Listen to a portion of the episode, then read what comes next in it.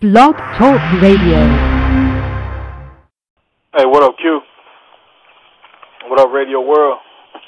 My name is Quincy, and this is my show, the Talk 2 Radio Show. It's almost like posting a blog, except I'm doing it live.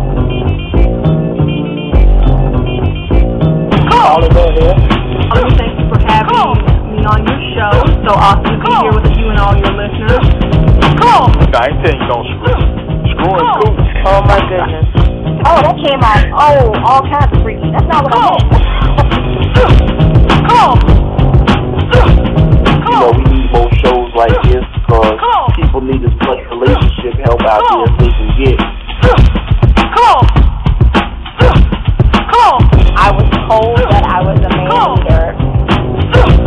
Well, I am pro-woman, but I'm not anti-woman. I know the value of a good man. Does that make sense? I like that. I'm going to say that again one day. What's going on, man? What up, what up? Hey, Q. Hey, everybody. Hey, Q. How are you? You ain't laying it down. I bring thunder and lightning every single time.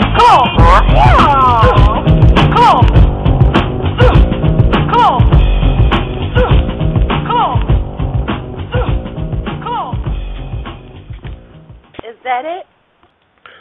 What's going on, people? All right. I want to welcome all of you to the Talk 2 Q Radio Show tonight. My name is Quincy, and this is my show. And tonight we are discussing choosing action over words and presidential pardons. But before I get into that, let me do a little show maintenance and explain how this show works. This show is a platform for you, the callers, the chat room participants, the social networkers. All of you have the opportunity to voice, chat, or tweet your opinions to me and be heard worldwide and completely uncensored. Because here on T2Q, there are no experts, just opinions. Unlike most shows where you simply just listen to the host talk on and on, I allow you the opportunity to speak your mind. You can join my show legends each episode and discuss a wide range of things like relationships, current events, sports, politics, and more. This show is very informal by design because, let's face it, my style is very unorthodox in nature. The topics are random, but they're relevant with what's going on in the world today. The call-in number to step on your soapbox is 347-202-0215. That's 347-202-0215. If you decide to call in and you get the urge to voice your opinion, then after you connect, simply hit 1 on your dial pad. That lets me know that you're ready to speak, and it places you in the host queue. And please mute your phone if you're not speaking at the time, because background noise picks up easily over cell phones and headsets. Now, another way you can contribute to the show is to follow me on Twitter at TalkToQ. There is a live tweet chat that occurs during the show, and you can respond to some of the same questions that I'm asking over the air in most cases. Please search and use hashtag T2Q to read and respond to all show tweets. If you want to learn more about me, the show, or the show legends, then journey on over to TalkToQ.com. And if you can't listen to the entire show live, then you can find T2Q on iTunes and just pick up where you left off. Maintenance complete.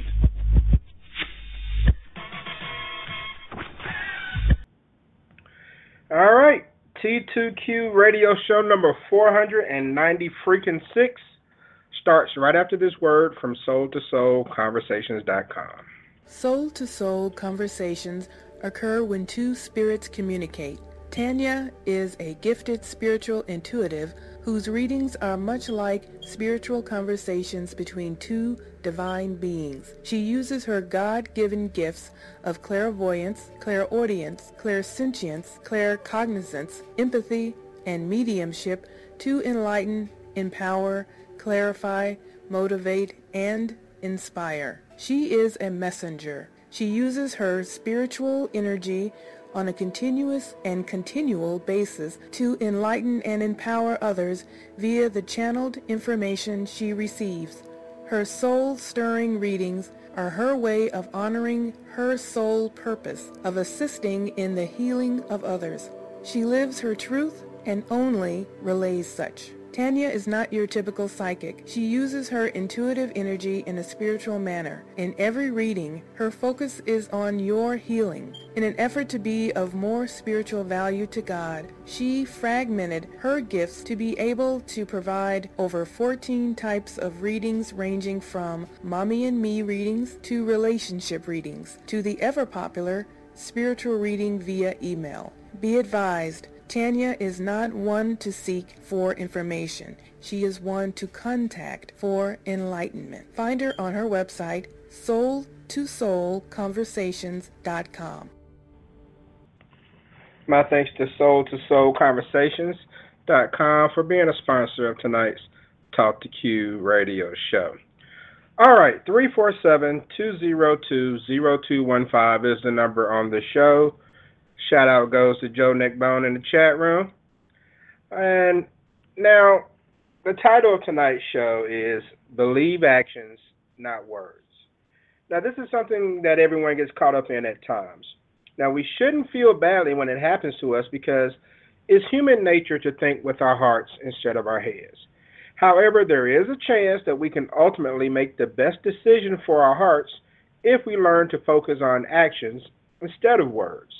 I mean, I know that's easier said than done, but people woo us with their promises and compliments all of the time, while their actions show the complete opposite. On the flip side, some people tell us that they don't like or care for us whatsoever, yet their actions show otherwise. On tonight's show, I'll run some items by my show legends so that we can let the listeners know what they can do in order to stay focused on actions instead of words. And let me go to the phone lines. I have one who's already in the host queue. To the 248 area code I go, the Motor City of Detroit. And welcome on Crystal Hickerson. Crystal, what's going on? Hey, Q. How are you? I am outstanding. How are you? Yeah, pretty good. That's good. And I will also travel to the 732 area code, the Garden State of New Jersey, and welcome on Miss Amanda. Amanda, how are you? I'm good, Q. How are you? I am doing great. All right, and we're going to kick things off. And Amanda, I'll start with you. It's been a minute since you've been on. Glad to hear your voice. When it comes to love, what do you listen to more, your heart or your brain? I probably listen to my heart the most, even though my brain is usually working and saying, you know, it might be telling me to look at certain signs or, you know, be mindful of certain things, but I usually follow my heart. Okay. And Crystal, what about you? Crystal. Okay, hello. Okay. Yeah, I guess I'm like Amanda. I follow my heart. Or used to, yeah. Okay, so Crystal, I mean, what does it say about someone's character to not live up to the things that they say? Well, then that means that they're a liar, you know, basically, and you know, pathological. I mean, if you say one thing and do another, then you're lying about what it is you really want. You're just trying to manipulate and get something out of me or out of the situation. Okay, Amanda, do you agree? I missed part of what she was saying because I'm traveling, but can you repeat that? Basically, I asked her, what does it say about a person's character if they don't do the things that they say, and she says it basically means they're a liar. Yeah, I mean, I would say that would be true. Okay. And so, Amanda, if a guy tells you, I don't want a relationship, then does that mean that he just wants sex, or he just wants to see where things are going, or maybe he just doesn't want to have any interest with you whatsoever? It could be any of those things. I think you have to, but if you're a woman that wants a relationship and he doesn't want a relationship, I think that we as women have to be mindful and make sure we're not trying to change him and show how wonderful we are to make him want a relationship when he said from jump he doesn't want a relationship. So, I mean, I think in a lot of cases it could be that he doesn't want a relationship with you, or that he doesn't want a relationship, he just wants to get all the sex without the commitment. Okay. And Crystal, what do you think? Yeah, I mean, I agree. It means that he doesn't want a relationship. I tend to agree that he really means he doesn't want a relationship with you. Mm-hmm. Because a lot of times when that happens, you know, the next person he meets, or one of the ones that he's, you know, kind of sleeping around with or whatever, she becomes the main person, or the next one, you know, becomes the main person because he finally met somebody he would, you know, stop all of his flirting around or fleeting around with different girls and be with her. That means he finally found someone he actually wants to be with. So right. When a man says that he doesn't want a relationship, what he's really saying is that he doesn't want a relationship with you. And even if he means, well, I just don't want a relationship, period, it means that whatever you're doing is not enough for him to stop what he's doing and be with you. So either way, you know, either fuck with that or leave it alone. Okay. Well, let me go to the phones and get a guy's perspective and go to the 865 area code, Knoxville, Tennessee, and bring on Daddy Rich. What's going on, man? What's going on? How you doing out there? I'm doing pretty good, man. Been wrestling with my son. We had to go get football equipment today. Uh-oh. I'm going to have to spend some money. Yeah, you know how it goes. Now, go ahead. Rich, when you tell a woman that you don't want a relationship, what are you saying to her? Crystal said it. I just don't want to be with you. At that point, you know, that person, it's not...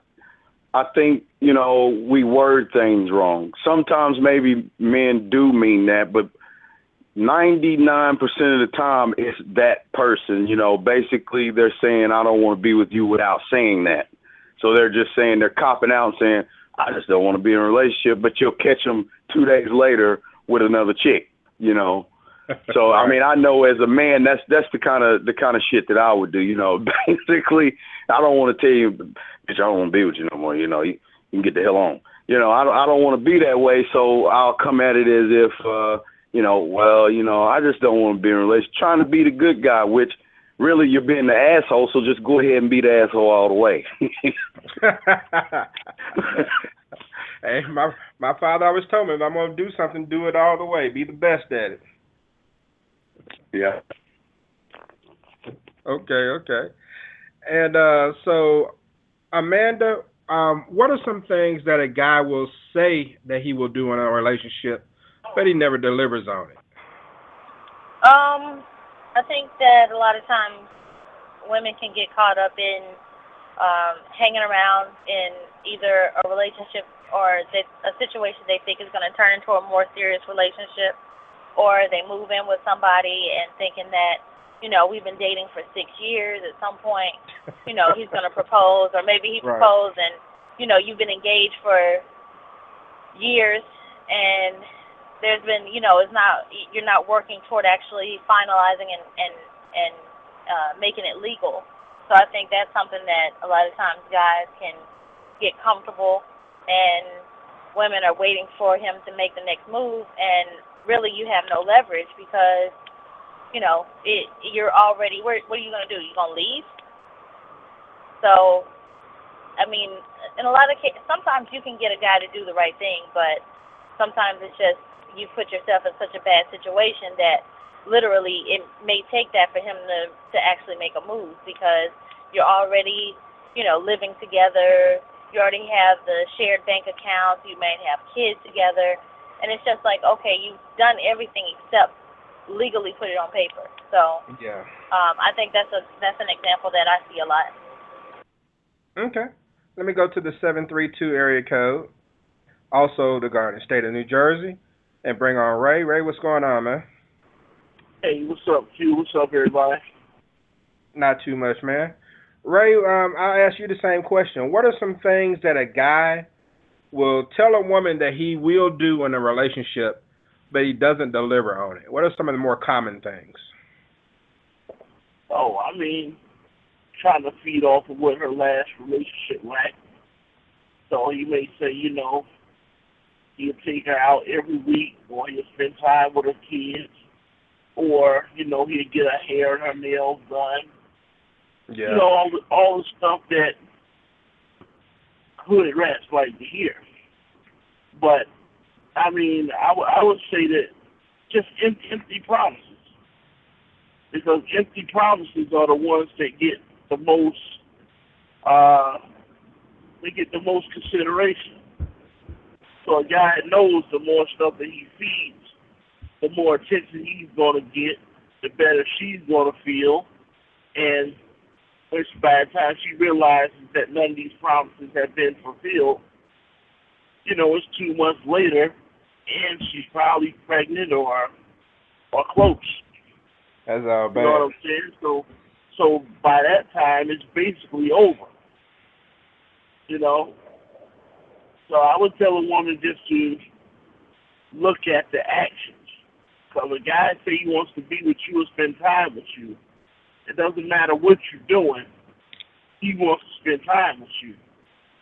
So, you know, whether it's a movie, whether you cutting grass or washing down your porch or whatever, he's going to come see you. So that's my take on it. I agree with that 100%, man. And another thing that a guy will tell a woman is the most basic thing that he doesn't deliver on all the time is, I won't cheat. That's one of the main things, or I won't cheat or lie. But, Crystal, what are some things that a guy can do, and I stress the word do, to show a woman that he truly cares about her? And Ray gave some good examples already.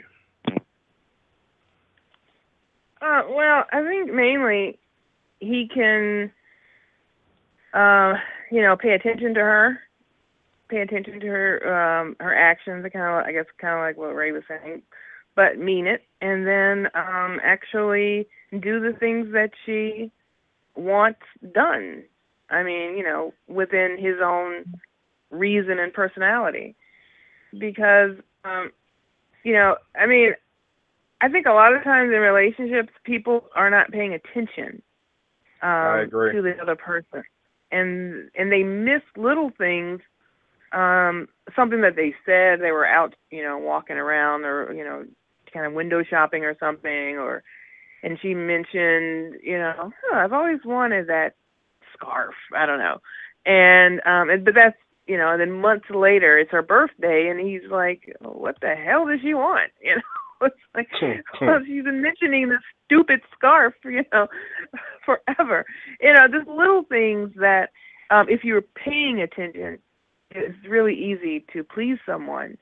But we're so focused a lot of times on ourselves and what we want and trying to make sure we get what we want out of the relationship that we're not giving. We're waiting to receive as opposed to giving. So I guess doing that, and I guess it kind of be for both ends, I guess, both a female or a male. But, yeah, that's what he could do. He could pay attention. But a lot of times you do things that have absolutely nothing to do with what they care about, or they do what they think just general women want, you know, flowers, candy, or romance and all this kind of stuff. But this particular woman may not be into that at all. So paying attention to your woman you're in front of at that time. Okay. And Amanda, back to you for a moment. How can a woman figure out if a guy wants her for her or if he just wants her for sex? I think it's just paying attention to the subtle signs. It can be, you know, if going out, or if he wants to go out and it's okay that, you know, it doesn't lead back to him always trying to get her to his place or him to her place, or just actually wanting to go out instead of, you know, saying, hey, well, why don't you come over to my house and hang out? Or, right. You know, Yeah, it could be little things like that. It could be if you're already, I guess, sexually involved with somebody. It could be something as simple as, you know, if it's that time of the month and all of a sudden he doesn't want to hang out with you. Oh, I'll call you next week. Oh, wait, you know. So it could be stuff like that. So I mean, you just really have to pay attention to see if it's always trying to lead to something else, or is he genuinely spending time with you to actually do stuff with you, not to okay. You. Okay, I get that. Yeah, I can see a dude now like, yeah, baby, oh, is that time? Yeah, I'm going to catch you next Wednesday. Yeah, I'll holler at you. Oh, wait a minute. What that mouth do, though? Let me go to the 850 area code, the Emerald Coastline of Pensacola, Florida, and welcome on Buck. Buck, what's going on, man? What up? How's everybody doing this evening? Doing well, bro. How are you doing? Doing great. All right, sir. All right, so let me ask you, Buck. How can a woman figure out, let me skip forward. What are some things that a woman will say that she'll do in a relationship, but she never delivers on it? I don't know. It would depend on, every relationship is different. So I guess, from a standpoint of, they may say maybe, let's say, window shopping, we used to use that for an example. Oh, if you really like that, yeah, I like it. Well, I'm going to have to pick that up for you. And then, they don't get it. Maybe they forgot about it. Maybe, maybe it was out of their price range, what have you. And they just forget. And they don't get it. And then you end up going to buy it yourself because, you got a bonus or something and you went and bought it. Oh, I was going to get that for you. When? So something like that, Now you just use that for an example. Okay. Let me go to the 661 area code and bring on my man Joe Neckbone. Joe, what's going on? Hey. I actually gave this a lot of thought, and I distilled it down to three basic questions that any woman can ask a man to really dig into who he is. Okay. At a low level. And and this is speaking from the aspect of an older person. If you're younger, you're not going to be able to really do this. But question number one is, what have you done with your life? Okay? And this is probably the most important question, because a person that has done stuff can tell you what they've done, but a dreamer will tell you what he wants to do. All right? This is really critical. You have to understand and listen to exactly what he's saying.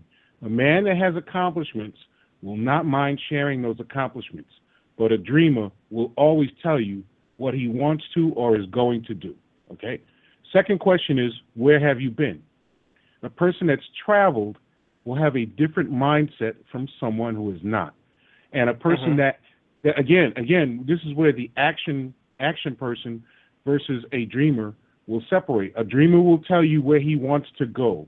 An action person will tell you where he's been, all right? And then the third question, which leads directly into the first, is, what do you want to do with the rest of your life? A person that is of action will continue doing what they've always been doing. In other words, if a person likes doing good works in the community, you'll say, I want to do more good works. Question three will build off question one. Whoever's doing something will do more of those things. Whoever's dreaming will dream bigger when you say, what do you want to do with the rest of your life?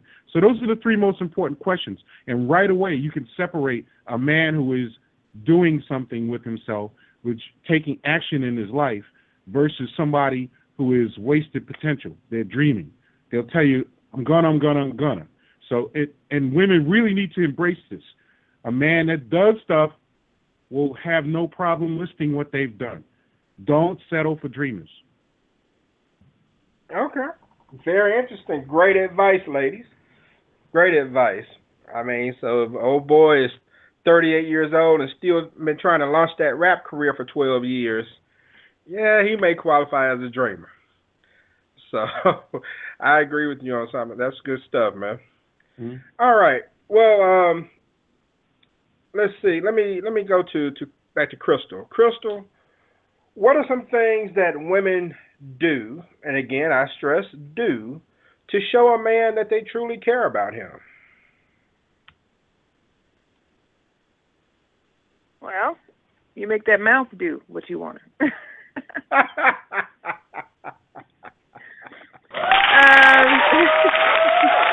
know, basically. Well, basically whatever he wants. I mean, I guess, you know, paying attention to, you know, his needs and the things that he, you know, desires. Not every man is the same, of course, so not everyone wants the same kind of things. But you know, with men, and this, of course, is my opinion, but with men, they like being nurtured and they like being treated a certain way. So I think if you you want to make your man feel good when he is with you, so you do things, you know, like, you know, cook him a nice meal. It's better when he watches you cook. That's always good. It's very sensual, actually. And you know, giving him, if he's like if he exercises and things like that, giving him, you know, a massage. And the massage will be an actual massage as well as a sensual massage, but mainly an actual massage where he does relieve some of the pain that he may have in his muscles. So it's good to learn a little bit about how to massage someone. And then, you know, whatever he's into, you know, if he's into like, a boys' night or something like that, then allow him to have it. You know, just see how much he wants you involved in it. Maybe he just wants you to make the sandwiches or order the pizza or something to set stuff up, and then, you know, leave or go to another room or something so he can have that time. Basically, just figuring out, like I said before, figuring out the details about a person and paying attention, and then giving him those things. If it's in, of course, within, if it's in what you really want to do. I'm sorry, I thought you were finished. Because I would never want anyone to do something outside of their realm of being comfortable. If you're doing something and you're pissed off that you have to do this, or you're, you know, you're talking about it with your girlfriends or whatever, like, oh my God, I had to do this for this idiot. You know, then don't do it. You know, please don't do it. You know, maybe this is not the guy for you, or something, but so that's what I say. Awesome. I think you hit almost everything. Guys, did she leave anything out? Man, sign me up. Sign me up. Please. Daddy Rich loves that. Now, she didn't say she would do it, but she said that's what men. No, she, the way she, wait a minute now, the way she said it, she was talking about, no, she was talking about how she would do it. I believe it. Sign me up. Sign me up. All right. Yeah. Enough said on that. That was awesome for sure. All right. So, Ray, let me go back to you, man. How can a man figure out if a woman wants him for him, or if she just wants him for entertainment? I mean, by just asking simple questions. You know, even as a guy, you can say, hey, you know, if we gonna hang out, you know, she don't really care what you're doing. She would just say, okay, cool, we can hang out. But if you get a female, just as well as the male, if you say, hey, let's hang out, and then they hit you with a question, oh, so what we gonna do?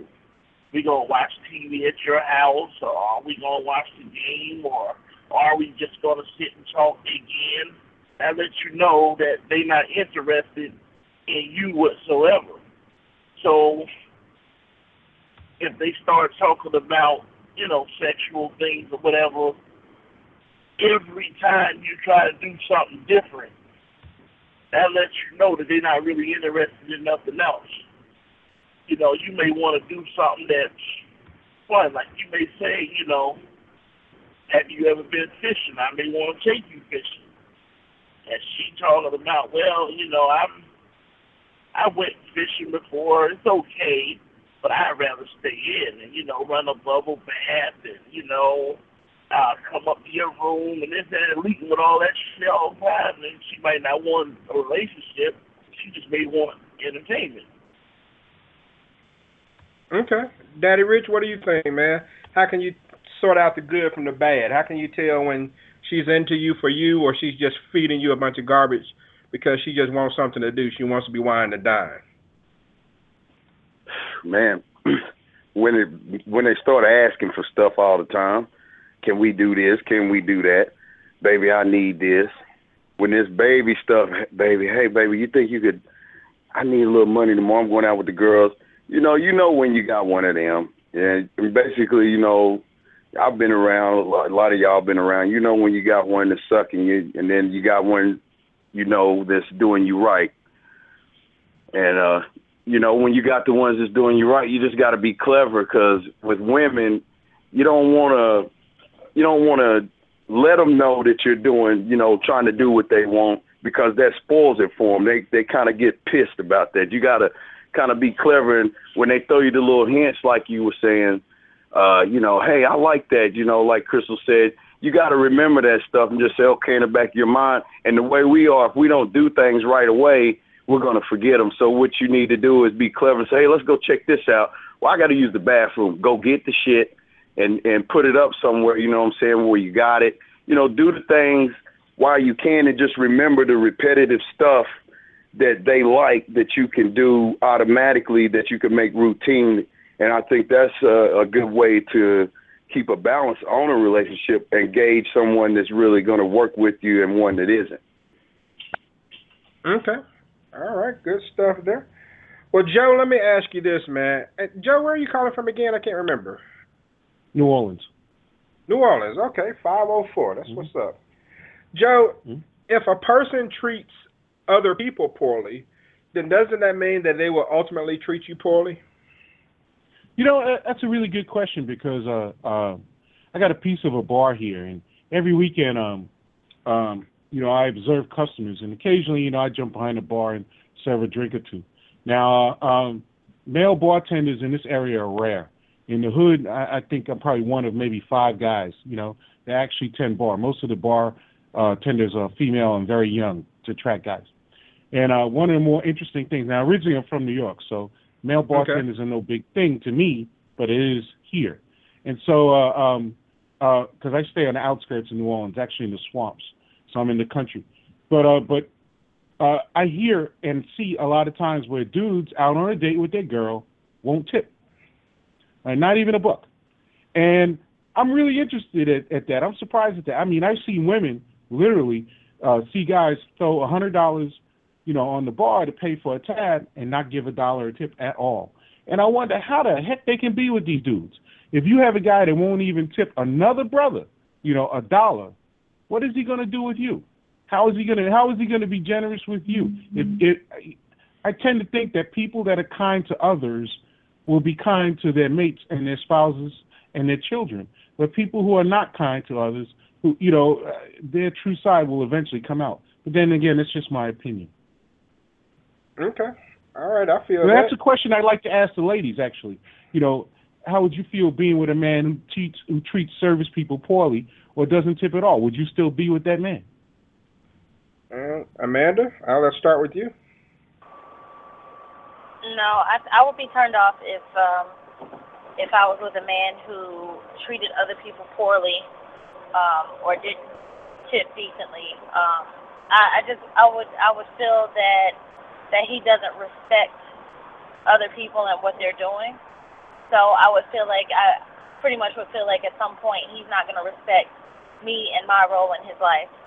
So I think that now, of course, there can always be reasons why, you know, someone didn't get a good tip because, you know, poor service or whatever. But I think that for the most part, you know, if just on a general consistent basis, he should definitely tip well. Okay, Crystal.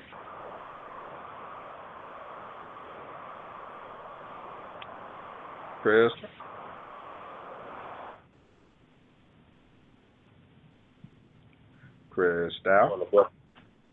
feeling it, Buck. Her phone is obviously stuck. All right, we can come back to Crystal, but you there? Yeah. Okay. I was just talking away. Sorry. Anyway, I agree. Like I was saying to the person in the room, I agree with Amanda. I don't like people who don't, male or female, who don't treat service people right, because that says something about who they are. And if I was with a guy who treated their waitress or whoever poorly, then that would definitely tell me the core of this person, and I wouldn't really want to be around them, because eventually after, you know, his representative leaves, this is what I'm going to be stuck with. So I'm not very good at dealing with bad attitudes. I tend to get a bad attitude as well, and that's no good for anybody. So. All right. Well, Buck, let me ask you this, and I'm sorry, 347-202-0215 is the number. Let's throw that out there. Buck, some people will tell you they don't want you, that they don't care for you, but their actions show otherwise. Do you have some examples of how people can send mixed signals? Yeah, there's several things people can do to send mixed signals. They don't ever have anybody, when they're talking to you or something like that, or they stuff from the past, and those types of things. And you have to be, on your P's and Q's, and make sure you're up to snuff. So therefore, those things, you nip them in the bud up front. So therefore, they know to back up off of that. Okay. And Ray, what do you think, man? How do people send mixed signals when they say they don't want you, but their actions show otherwise? Well, I think if they don't want you, then why are they talking to you? Why are they calling your phone number? Why are they sending you text messages? Or why are you talking about things that have nothing to do with friendship? Because you say, well, I don't want a relationship. All I want to do is be friends. All right, well, I can't talk right now. I'll be headed out. Oh, who you going out with? Hey, none of your business. Oh, I hope you treat her better than you was going to treat me and all that. Oh, wait a minute. That's saying that, oh, you got some other involvement. I don't care if you're going out with two ducks and a bird and we just friends. You know what I'm saying? So it really shouldn't matter. But a person asking all these personal questions, that lets you know that they want something personal with you. Okay. All right. And I think y'all made some good points. A lot of times, I agree with Ray on one thing he said about how they say they want to be friends, but you're not doing things friends do. And a lot of times, one person may have it in mind that, okay, I got everything under control, but the other person may be falling back in love or still in love because of the actions are not coinciding with what the words are showing. So it can go both ways. Sometimes a person can say that they want you, but they really don't. They just want to use you. And other times a person can say they don't want you, but their actions show that they do. They're always spending time with you. They're always talking about, things you all can do, but yet they're saying they don't want to be with you. That causes mixed signals. So when it comes to Daddy Rich, when it comes to just promises as a whole, this will be the last question on the topic. Do women bite on empty promises in relationships less than, equal to, or more than men? You're saying, false promises, like, I'm going to do this. Yeah, who buys into it more? Women are more prone to bite for that. They're easier to provoke into doing things that you want them to do. I'm going to get you this, baby. A lot of times, like you see these movies, it's a lot of times how I say that where I see my friends and they have their girlfriends and baby mamas or whatever they are. Well, baby, I promise you I'm going to give you $200 next week, I got this going on, and that next week comes, and the $200, they ain't got no money, you know. And that's the kind of stuff that's happening with us, you know, that I see in my neighborhood. You know, well, baby, I'm going to take everybody out to this, and then it comes to that, he don't do it, you know. And the girl gets really, you know, up for it. She's happy, you know, thinking this guy's going to treat her right. And he just maybe once or twice he does it, but 98% of the time he's not going to do nothing. And I see it a lot, man. It happens a lot, especially around the neighborhood that I hang out with sometimes, man. And these guys, you know, they're in and out. So, you know, they're really rarely there. Okay. And let's see. Amanda, Joe, let me go back to you. Who do you think buys into the foolishness more or the words more? Do women buy into it more, or do guys get suckered in more by words? Guys, I think, get suckered by the visual. And again, this is just just observation on a week after week basis of watching bar behavior. And I admit that it's skewed because it's bar behavior. But guys get suckered by the visual. Women get suckered by the words. If I had a nickel for every dude that comes in the joint, talking about he's a promoter, let's see, a promoter, a producer, you know, and the women go for it. I tell you, over and over, it's like watching a B-movie on Lifetime Channel or BET, you know. I see the same scenarios played out week after week after week. So, yeah, women, I don't even want to say they get suckered. I would say this, because that kind of really, you know, puts a bad mark on women. I would say that women want to believe in the men that are in front of them, and men want to believe that the body that's in front of them is a sexual goddess. Women want to believe he is who he says he is, and men want to believe that they found the next pinky. Okay, let me get a woman's perspective, and I'll ask Amanda and Crystal. Amanda, who do you think buys into the words more than actions more, men or women? I don't think I could add on to anything that he said. He was 100% spot on as far as just, even the way he said it, like just women wanting to believe that they found the right guy and that this one is being honest and that, you know, we can have this dream life or whatever it is. So, you know, I definitely have to agree with him 100%. All right, Crystal? Yeah, I believe same thing, that women believe in the dream. We believe, you know, it's a dream that was started when we were like 5 years old or probably older, you know, Prince Charming and all that. So this is something that's in our heads, and so we want it to happen, okay? And so we believe, you know, we believe what this guy says. I mean, even if it's just for a moment, because a lot of times we know damn well he's full of shit. But, you know, for a moment, for that night, you know, we'll believe the, you know, the lies or whatever. And then we want that night to stretch out for the rest of our lives. But it doesn't, of course. But, yeah, definitely women. We believe more because it's something that's embedded in us to have a certain type of life. And without him, we can't have it. So we want the next one to be the right one. And men, they just, you know, they just want to believe they're going to get laid well and have a sandwich. Gotta have that sandwich, baby. Gotta have that sandwich. Gotta have the sandwich. Yeah, that's right. And you better make sure that mustard is evenly distributed, too. That's right. That's right. Whatever. Pork chop sandwich. Oh, there you go. Pork chop. All right. You get fancy now.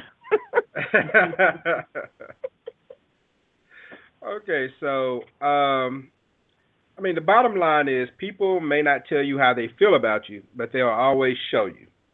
Okay, we can apologize for our mistakes over and over, but if our actions don't change, the words are meaningless.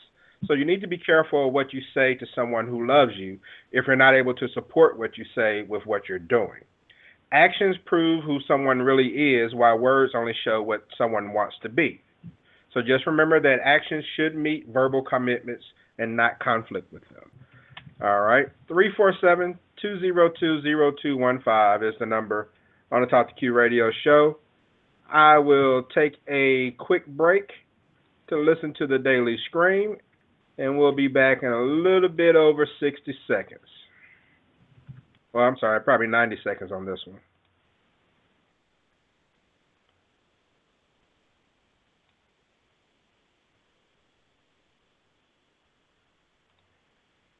Anytime this year you want to play. I'm Will Roberts, and this is The Daily Scream. Here we go. Now, today I'm going to start off with a question. Do you know your neighbors? Do you know their names? Anything about them? Because in the old days, which was not too long ago, so you don't think that I'm 70 years old, we knew the folks on our block and the people in our community. That's why they call it a community. Now, fast forward to today, and I'm browsing on Facebook, one of the many social media communities that single-handedly has killed the normal art of conversation and the real communities. So I'm scrolling mindlessly through this thing for the second time, and I see a post from a friend who's talking about situational awareness. He proceeds to explain how he watched outside of his window from his home only to see a woman who was finishing her run slowly into a walk while she was on her phone. Then he describes that he saw a coyote rapidly gaining speed on her, but ultimately the coyote passed her. Whew. Two things. Number one, okay, I agree that we're so locked and socked into our technology that talking to folks can be like a deer in the headlights. Number two, what the? Watching this woman instead of possibly saving her life? This may be the reason why we don't have communities anymore, and instead we have friends, followers, and likes. We now have a society of rubberneckers. We watch and report it back to social media. I'm convinced the only way folks will get to know their neighbors is if they have a house fire. Then you'll have all your neighbors over there with phones in hand and film at 11. Get my cartoons at willsays.com. Hi, this is Aaron Anderson of the Marriage and Family Clinic at RelationshipRx.net, and you're listening to the Talk 2 Q Radio Show. No experts, just opinions.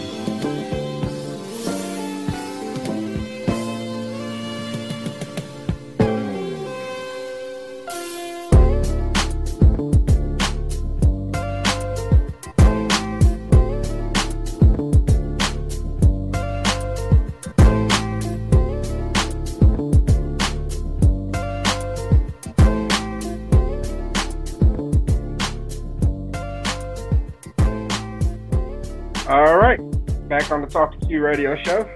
No experts, just opinions.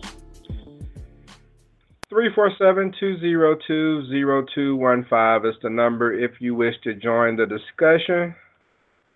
I'm chatting with Amanda, Crystal, Ray, Daddy Rich, Buck, and Joe Neckbone this evening. All right. President Barack Obama commutes the sentences of 46 nonviolent drug offenders. He said that the men and women were not, quote-unquote, hardened criminals, and their punishments did not match the crimes they committed. Now, Obama said that the move was part of a larger attempt to reform the criminal justice system, including reviewing sentencing laws and reducing punishments for nonviolent crimes. With Monday's announcement, Obama has commuted more sentences than any president since Lyndon B. Johnson. Ray, you're the show enforcer, so I got to start with you, man. Is the United States too harsh on non-violent offenders? Yes. I mean, they can be. I mean, it's on a case-by-case basis, so you really can't say that it is. I always feel like you know what the crime was before you did it. And, you know, I think there's a lot of people out here that wants to stand up for criminals where you say, well, you don't believe this fits and you don't believe that fits. In a lot of cases, it doesn't. But you know what crimes you're going to be charged with. They know what crimes you're more likely to be charged with. And that's why the sentences are the way that they are. Either you got one or two choices. Either you can stop committing the crime, or you can commit the crime and take the time. So, you know, I'm not saying what Obama did was wrong because I don't know all the facts on the case, and I know a lot of guys that I've heard stories about have been caught in the system and they got ridiculous time for little or next to nothing. That's probably what he did, because I know he makes good decisions. So, you know, I don't really have an issue with that. But I don't think that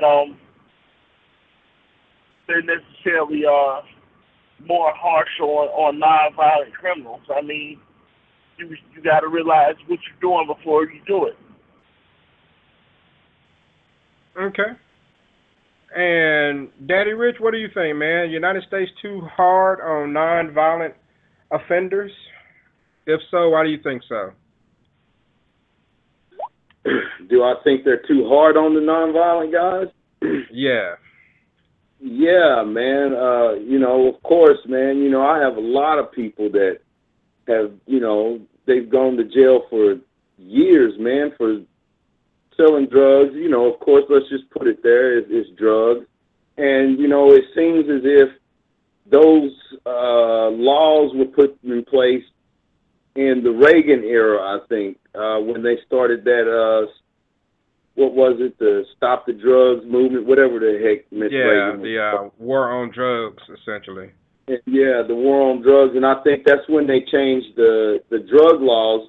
You know, that was when crack first entered, and I do think that they were geared towards us, the ethnic, you know, the blacks, because they knew that's what was going on, you know, et cetera, et cetera. So I think that they are too harsh, because you take a guy like, I don't know if everybody remembers Birdman that plays in the NBA, the white guy.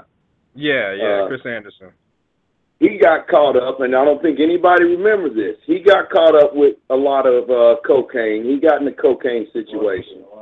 And this was, I think, in North Carolina, and he was out of the league for, what, a year or two, but that had to do with some child pornography stuff. But that little deal that he had with the drugs, man, it seems like it just kind of got swept. Now, just say that was Chris Paul or somebody, or that Barnes guy, Matt Barnes, who's probably the same level.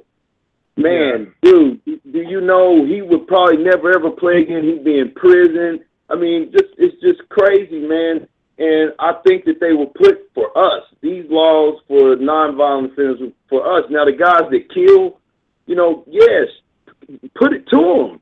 You know what I'm saying? Unless it's something they had to do, protecting the family or something, in cases, you know, certain cases. But these guys that are out here just killing people, yes, throw the book at them. They sell drugs. Man, I don't know. You know what I'm saying? Because people make their choices. And you could say you're killing people, but they're killing themselves, okay? So it is what it is. I don't think that they should put the penalty so harsh on the nonviolent, no. Okay. No, I don't. All right, so, Joe, what is the alternative that you would come up with for nonviolent offenders? I mean, do you think they deserve the treatment that they get, or maybe they should be a little different than the violent offenders?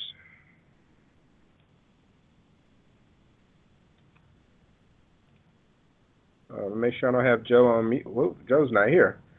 All right, let me go to Buck.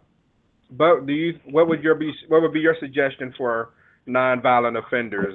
Do you think they deserve the same treatment as violent offenders, or you have something different in mind? Well, if they're nonviolent, then they don't need to be treated like violent offenders. I think, you know, for a long time the judicial system has been screwed up for a long time. I mean, you got guys in there that, you know, they're nonviolent offenders going to jail in 10 or 15 years, you know, and that, to me, that's a waste of taxpayer dollars. You know, the punishment should fit the crime to it, and if it doesn't fit the crime, then, you know, it needs to be adjusted. For nonviolent offenders, you know, and especially not, you know, if they're not habitual, it doesn't need to be so harsh. It needs to be changed. Now, if you have, you know, you have the hardened criminal that's a habitual offender, you know, then you should be harsh on those. But, you know, you just got to make, you know, right now, the way the judicial system is set up, if you got money, it don't matter whether you're a hardened criminal or not, you pretty much get off.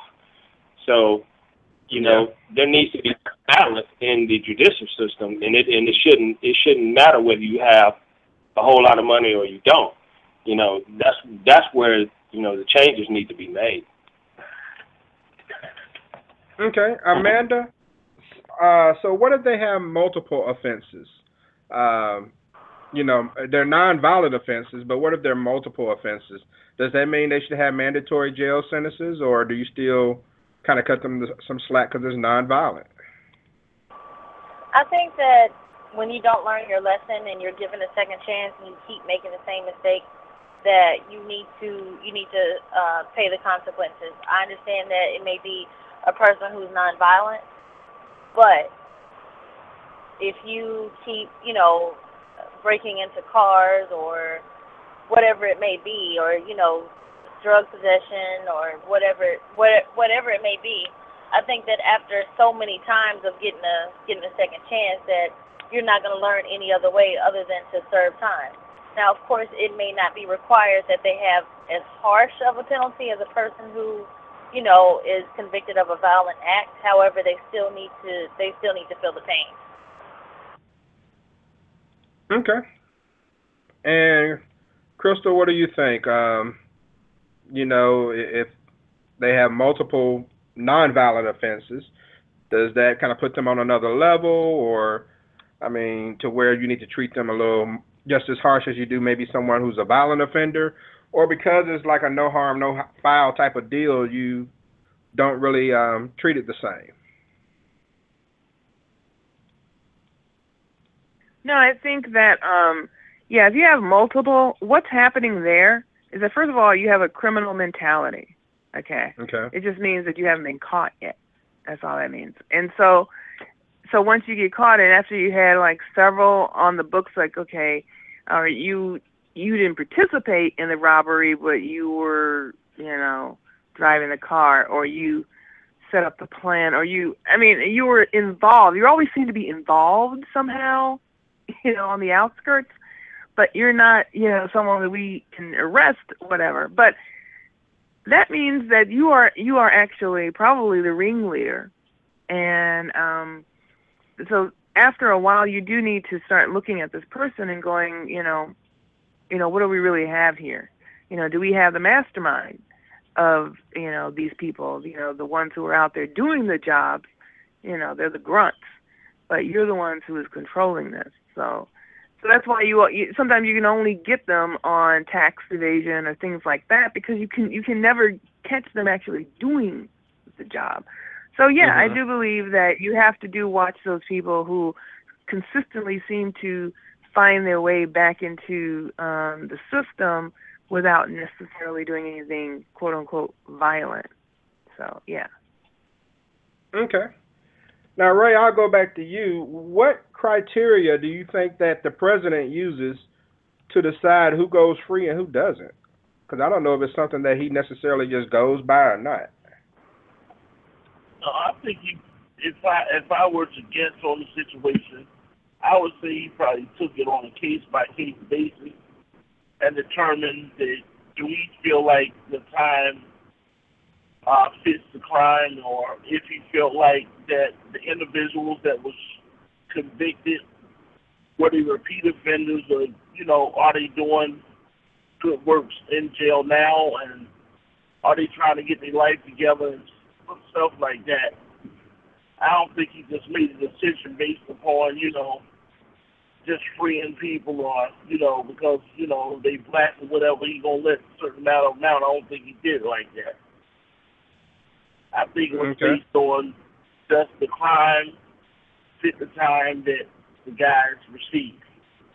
And, you know, I can understand that, because I watch a lot of Dateline 2020 and, you know, a lot of shows where you see guys that was convicted and, you know, they got a lot of time in that situation if it was their first offense.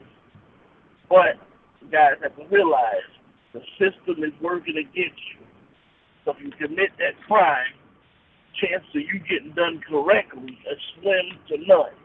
And you can beat that in people's head until you bust their brains wide open. They still not going to get it. It's just like teenage pregnancy. You can have 50 examples right around the corner from you, but people are still going to get pregnant. Same thing with these crimes. You can't blame everything on the system. You can't be in the system if you're not committing the crimes themselves. You know, I understand people get framed. I understand stuff happens. But for the most part, all these guys are bringing this stuff on themselves. Yeah. I agree. Like you said, they know they're black and they know they committed a crime going into it. So they should know that they may not get the best deal out of it if they get caught. But Daddy Rich, of the 46 prisoners whose sentences were commuted on Monday, 13 of them were sentenced to prison for life. Should a nonviolent offender ever get life in prison? It's according. Do they call? Would you call rape? Do they call that nonviolent? Is that? It's not. That's as violent as that comes, right there. No, I really don't see that happening unless somebody's going around and taking millions of dollars from old people. Maybe, you know, that a possibility of somebody scamming.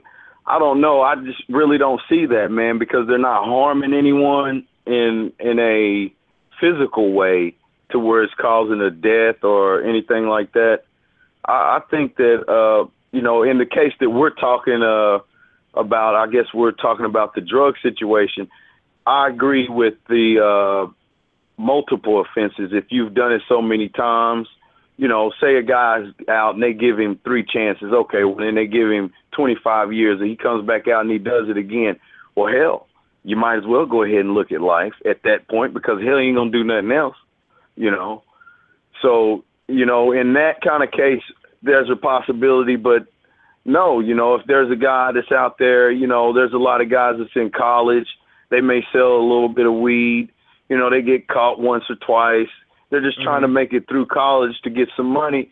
No, I mean, you know, I don't think, you know, you set up Kingpin, you're going in for life. You know, I think you say, okay, man, you know, you're going to have to stop, you know, get your damn degree so you can make real money, you know.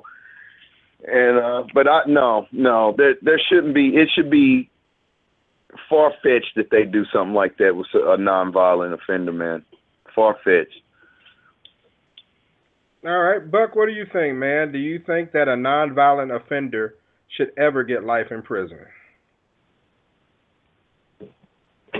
Well, I mean, just like the gentleman just said, I mean, if you're a habitual offender, you know, you can be nonviolent, but, you know, you're looking at jail like summer camp. So, I mean, you keep getting, you know, you keep doing little things out. You know, every time you get out, you're going back in. Every time you get out, you're going back in. And if it's like that and you just keep messing up, then, yeah, you know, I can see where you could be put in there for life if you keep doing the same thing, you know, over and over again. So in that scenario, yeah, I can see them getting life. So, I mean, I'm quite sure there's some nonviolent ones that are getting life now when we speak, you know, for whatever reason. But, I mean, if you keep getting, you know, get back in there, you know, you're asking for more time. You know, so I can see it. Okay, so last question. Let me go to Amanda, then I'll ask Crystal. Amanda, what should happen if someone gets pardoned by the president and then they go out and commit another crime and get convicted? They should go back to jail. Nothing special, no chance of ever getting out again, or I mean, is that one of the times where you kind of you throw them in for life? I think that at that point you've embarrassed the shit out of the president, so you pretty much get what you get. I guess there can be exceptions. It depends on, you know, what type of crimes we're talking about here, but if you're just doing the same old thing, especially if you turn around and do it immediately. Let's say he pardoned somebody and, you know, 15, 20 years from now they do it. You know, maybe enough time has passed where it's a little less embarrassing. But if he pardoned you today and before the month of July is out, you back doing the same shit and you're arrested again, that's pretty embarrassing. So I think that, you know, at that point that person didn't learn their lesson and they feel like, oh, I got pardoned, so that must mean I could do what I want. So I think if for no other reason, the embarrassment factor can mean that that person needs to go in for even longer than their original sentence. Okay. And Crystal, what do you think? Well, yeah, I mean, I can't really say much more than that. I mean, I agree with what you said. I mean, if you are continually doing something, then of course you're not learning your lesson, or you haven't really learned any lesson. And then that goes back to what I was saying about criminal mentality. You know, you're going to do something anyway. And some people confuse criminal mentality with a hustler's mentality. There's a difference there. You know, depending on, you know, you could be a hustler and you do things in order to make money, but you don't cross the legal line of it. You just, you know, do what you got to do. But if you're criminally minded, it doesn't matter what you're doing. You will always try to figure out a way to go, you know, across that line into illegal activity. I mean, serious illegal activity, even though it is considered nonviolent. And nonviolent just, of course, means that you didn't necessarily actually commit a crime as far as physically, but what you did caused someone harm. And so that is a violent act, even though you didn't physically touch anybody. So, so, when you talk about scamming and stuff like that, because I've heard a lot of people who have scammed people, but they've scammed them out of their whole life. You know, they have nothing left, and their life is almost over. You know, like 70 years old. I mean, to me, that's a violent act. You know, it's a violent act against their livelihood. And they'll never get that money back. Even though you're convicted, the money is gone. I mean, there's nothing. You know, I think just kind of piggybacking on what Amanda said, did you go back in and get longer than they were? Just, you know, that's their third strike or fourth strike means, you know, you're out of here. Okay. And ultimately, I think that if you blow a presidential pardon, then at that point, I really don't care what happened to you. You're just stupid, you know. And I think you should do some jail time just on stupidity alone, because I'm a firm believer of putting stupid people in prison, because stupid people have stupid children. So no sense in leaving them out and letting them procreate and create more. All right, what's coming up Tuesday, July 21st? Well, James Brown once sung a tune called It's a Man's World. However, he also said that it wouldn't be nothing without a woman or a girl. So who exactly is running things then? Well, women, more so now than ever. I mean, we just talked about this last week. They hold all the power in dating. Yet, we guys are still getting over. There are still plenty of guys out there who talk a good game, again, no actions, just words, and they reap the benefits of it. There isn't a shortage of guys in society with multiple sex partners who are unaware that they're sharing his body. Now, what makes it so easy for the fellas? Well, the women do. Through being envious and competitive, they pave the ways for those type of guys to do what they do. Should all guys respect women enough to not do it? Absolutely. However, all women should have enough respect for themselves and their sisters to not allow it to happen, right? We'll discuss that and more on the Talk 2 Q Radio Show. No experts, just opinions. Tuesdays, July 1st at 10 p.m. Eastern, Why Women Are Their Own Worst Enemies. Okay, go ahead and get final thoughts. And let's see. Daddy Rich, I'm going to start with you, man, and I know you want to give a shout as well. Yeah, man, I got a new team, man. I got this, I've got a really, really nice artist. Her name is Woji. She is from South Warren, Michigan. Be looking out for her. And Mr. J-Rock, he is from Columbus, Ohio.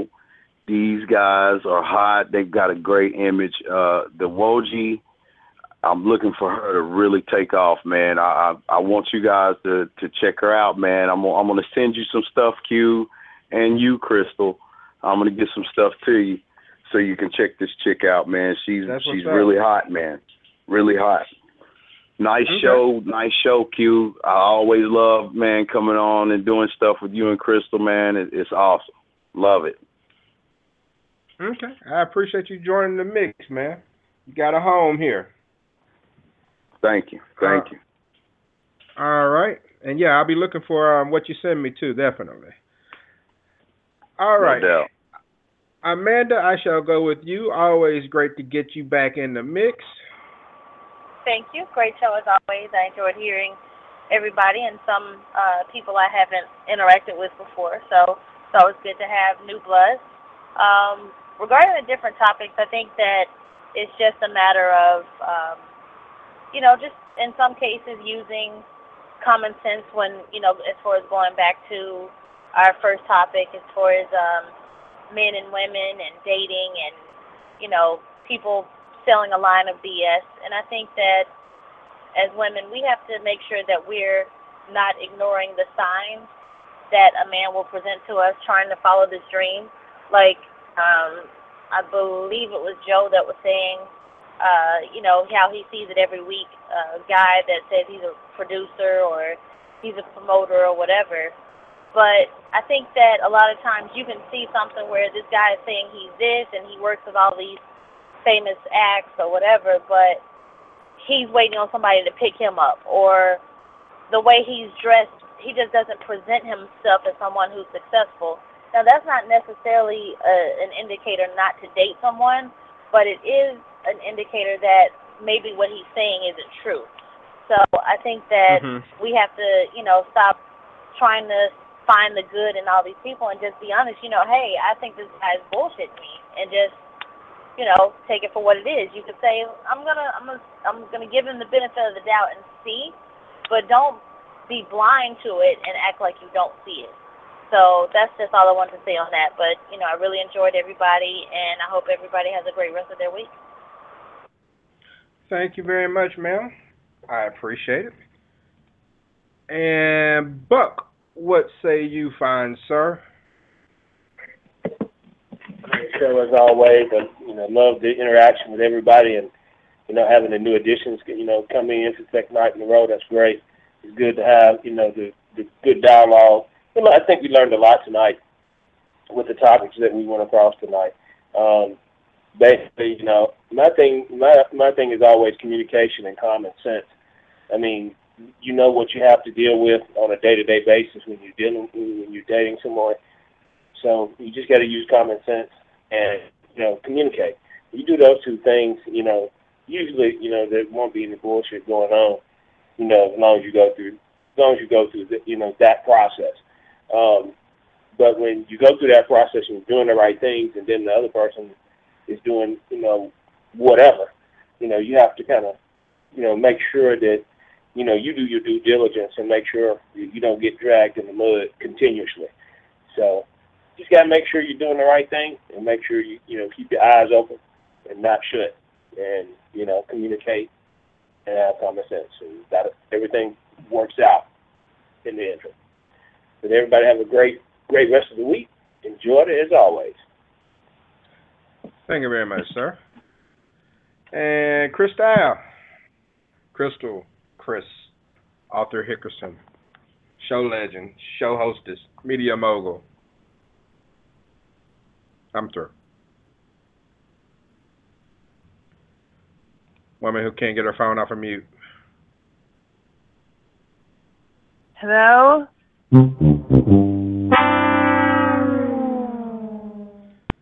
Hey. Am I off mute or not? I can hear you now.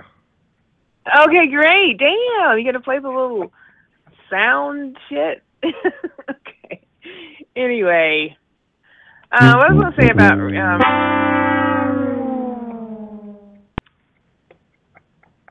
I'm sorry, go ahead. That's right, laugh it up. Okay. Are you done? Yeah, I'm done. All right, fine. Anyway, relationships, okay? Actions over words, okay? I thought Q liked me until now he's displaying these actions that are bad. But as far as I was in a relationship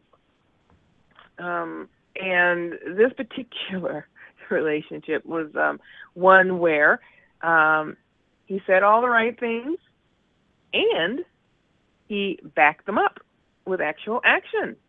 And so I was like, okay, here we go. This is good. You know? But then, you know, after a few years, it ended.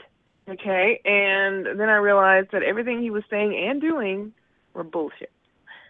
So that kind of threw me for a loop there. Like a long con or something? Yeah. It was like a long con, a long kiss goodnight, you know, basically. Kind of shit. So after that, that kind of threw me for a loop, and I was like, oh, hell, I can't believe what a guy says, nor what he does. So I had to get over that for a minute. But, you know, some people are better at it than others, I guess. But yeah, you should definitely look at what a person does, and I guess not so much what he's doing, but also how he's doing it. Does it make any sense to you? Filling out the details and everything, and so, and you know, I guess I have to piggyback on what Amanda was saying regarding dreamers. I wanted to ask, like, what was the point that you stopped, you know, listening to the dreamer? Mm-hmm. You know, but. You know, what age or whatever. I think you said 38 was the age, well, for rappers, I guess. But, you know, I mean, you know, sometimes, you know, a person is, I say if they're doing, like if they have a day job, they're doing well in their job or whatever, and they're still successful that way. But they still have dreams of, you know, whatever. Maybe their dreams won't even start until they're, you know, 55 or 60 when they retire, or what, you know, and then they can actually be who they want to be because they're done with the work part. So maybe that dreamer doesn't even get to realize his or her dreams until, you know, that point. So I don't know. Again, I wouldn't say necessarily count someone out because they're a dreamer, but understand, you know, what their dream is, and maybe there's a way to fulfill their dreams. And without them, you know, giving up on their life. I guess really what, you know, what he was saying, I guess Joe Neckbone was saying, was that if they're not doing anything, you know, and they're just dreaming and not doing anything, just laying on your couch, sucking up my air, then that's not good. But if they're, you know, they're trying and they're doing, but, you know, they still have dreams. There's nothing wrong with that. There's nothing wrong with dreams. So, but anyway, good show. And I look forward to next week. What was that? To find out, you know, what's wrong with us women. So that should be interesting. Oh, yeah. Well, you know, we have the show legends who will tell you. So yes, I do know that. Yeah, I do. All right. Speaking of one of them, Ray, shut it down for me, man. Yeah, it's good show. Great topic. I think there's a lot of good advice given out today, but I think that, you know, whether you're male or you're female, you have to listen to that advice. And I think what happens with females a lot of times, and guys too, they come into a relationship desperate. I know the word is supposed to be thirsty nowadays, so it's been desperate for 200 years. So we're going to use desperate. And when you're desperate, you don't take time. You don't look at things on all sides. You're only looking at it on one side. Well, he's a man or she's a woman. They're good looking and, you know, they said this, they said that. They seem like a cool guy. You know what happens? If I meet somebody that's almost perfect, you know what I want to do? I want to peel back the onion. Uh-huh. Because I'm going to find out why is it that you're single now. Might be your fault, might not be your fault. But at the same time, we're going to find out why you're single. And depending upon what type of answers you get, you know what type of person you're dealing with. Person, if it's all the other person's fault, that's somebody who does not accept responsibility. Because if you were with somebody for years and you let them step on you for years, then that said something about your character. But if you, you know, we've been together for a few months, I began to see this, I began to see that, and that's something completely different. But I mean, relationship advice, whether people want to take it or not, they should listen. And that it saved them a lot of trouble and it saved them a lot of heartache. Because there are users, whether male or female, you know, when they need to borrow money in a relationship. Okay, you're going to work every day. Why you constantly need to borrow money? Some people don't think you should ask that question. I ask, you know, exes tell me, well, you're not my father. You ain't got no business asking me the questions. Okay. Mm-hmm. I'll wear it, close my wallet up. Go wherever you need to go to get it. So the thing is it just needs to be more understanding, more communication, and more honesty. And I think that'll make things somewhat better, but it can never be better until everybody puts their best foot forward. Okay. Sounds good. I appreciate that, Mayor. And I appreciate all of you joining the show. If you all want to hang on for some zone coverage, we can talk a little sports for a few. It won't be much, but let's talk about it for a few. But I do want to bring up this one quote by Ronda Rousey from tonight's ESPY Awards. She won the best title of Best Fighter, and she beat out Floyd Mayweather to win the award. And she said, quote, "I wonder how Floyd feels being beaten by a woman for once. I like to see you pretend that you don't know who I am," end quote. Man, she will not let Floyd get over that, man. That's a trip. I don't know if he was there or not when she said it. I'm pretty sure he was there, though. So, all right. But the upcoming show schedule can be found at TalkToQ.com. If you want to hear previous shows, then subscribe to me on iTunes or Stitcher Radio and get caught up. So my thanks to my show legends, callers, tweet chatters. A ton of people got involved on social media tonight with Twitter and Facebook. So even if you missed the live chat, just search for T2Q on Twitter or Facebook, and you can find all of the questions that were asked, and you can comment on them. So there's a thread going on right now on Facebook. My thanks to soul2soulconversations.com and Will Roberts for The Daily Scream. And I also want to thank Sorantos Maloja, and stay tuned to hear his newest song, which he's doing for charity. And what we'll do before zone coverage, I'll go ahead and play his song. We'll take a break. Let's see, his song is about close to 4 minutes long. We'll take a break, and then we'll come back on the flip side and talk a little sports. A lot of deals went down in the NFL. I just want to talk about some of those deals and anything else that may be sports-related from the Keith Thurman fight this weekend or whatever. But Sorantos Maloja, download his brand new song for free on his website right now at maloja.com/music.html. And that's Maloja, M-E-L-O-G-I-A. Share it via email or any social media platform with all of your friends. You have his permission.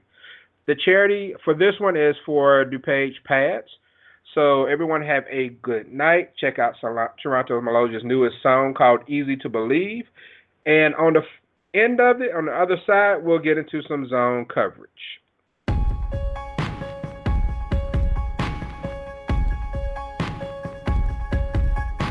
Staring at the ocean, heart really feels broken. The night looks down at me. Everything feels like a distant memory. It was so long ago.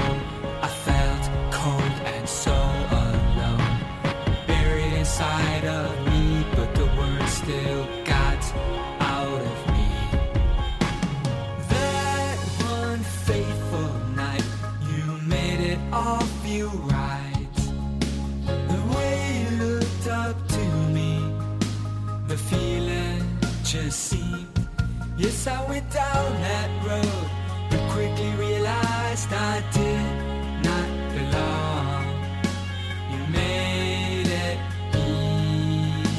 Believe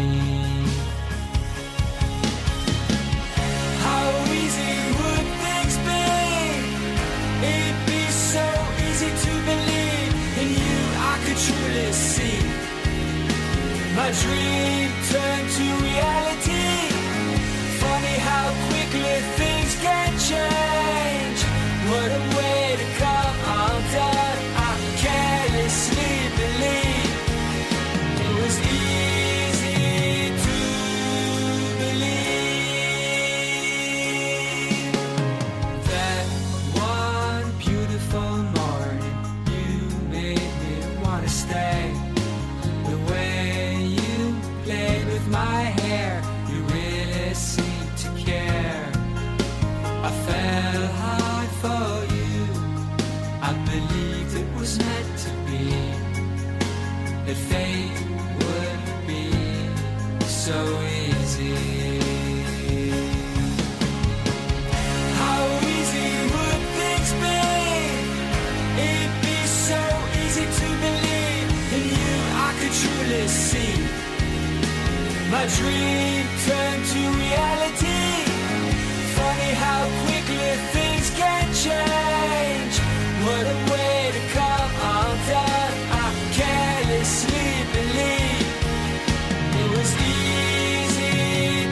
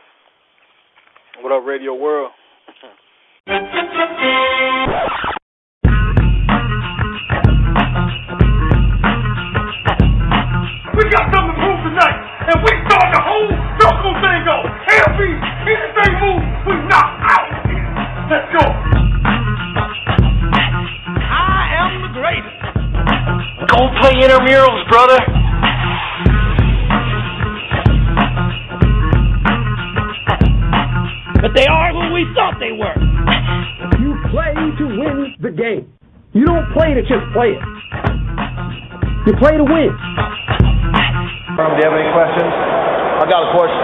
You got any excuses tonight, Roy?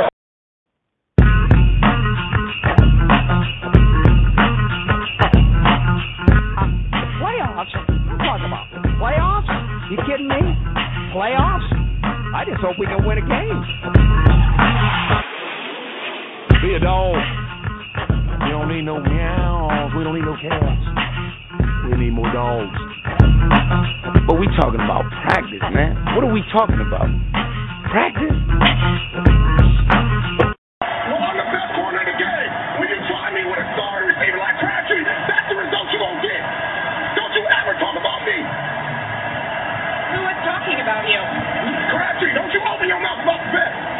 Or you're going to set it for you real quick. L.O.B. All right, before... And, Joe, back over to you.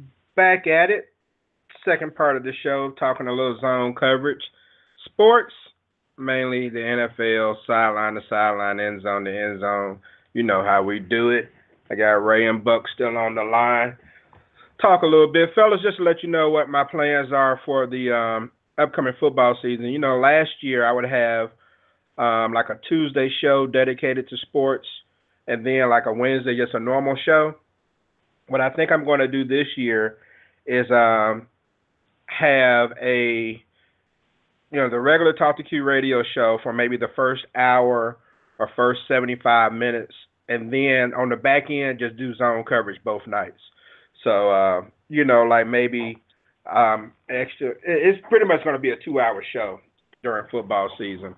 So maybe just like on Tuesday nights, we can review what happened over the weekend, and then maybe Wednesday nights we can preview the upcoming weeks. So that's what I'm thinking about doing for this year.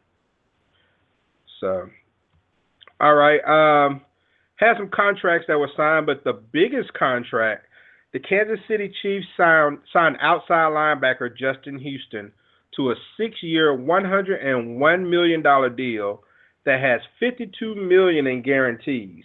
I think it's the biggest deal for a linebacker, if I'm not mistaken. Definitely the biggest for anybody in Kansas City. And Ray, this is the guy, you know, he's played 4 seasons, and he's put up double-digit sacks in the last 3 seasons. He went from 5.5 to 10 to 11 to 22. I mean, if anything, he's definitely being rewarded for what he's done. How do you feel about this contract? I think he's worth every penny. I'm glad to see that Justin Houston got his money, because he's one of the best in the league, particularly when it comes to sacking the quarterback. So, but anytime a guy can get 20-something sacks, and it seems like he's only getting better. And if he has no off-the-field trouble and great for the organization, I think that was the right move to make. And I think that $101 million, I believe it was, and $53.5 guaranteed or whatever it was, I mean, I think he deserves every bit of that. I mean, to me, J.J. Watt is the greatest defensive player in the league. But, you know, Dominic Sue is a great player. They gave him $114 million, I believe it was. And I believe Justin Houston has a greater impact on the game than Dominic Sue does. I know they play different positions, but at the same time, you know, when you top-time defensive guys start getting some of the big money instead of all the offensive guys, wide receivers and quarterbacks and so forth, get all the big money.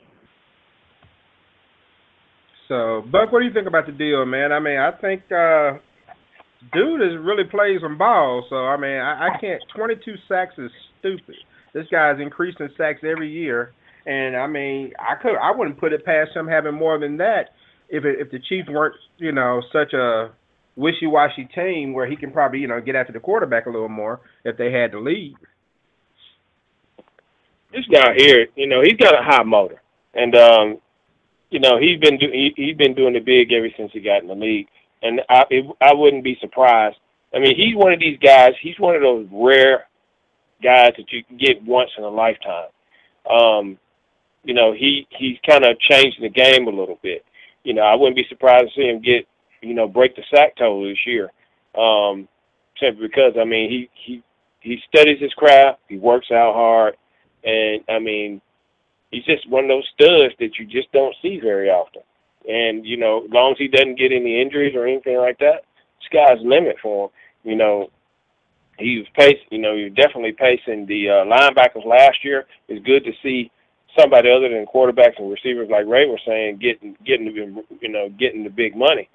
So, and quarterbacks. So, I mean, it's just good to see somebody on defense for a change getting some you know, much-deserved money.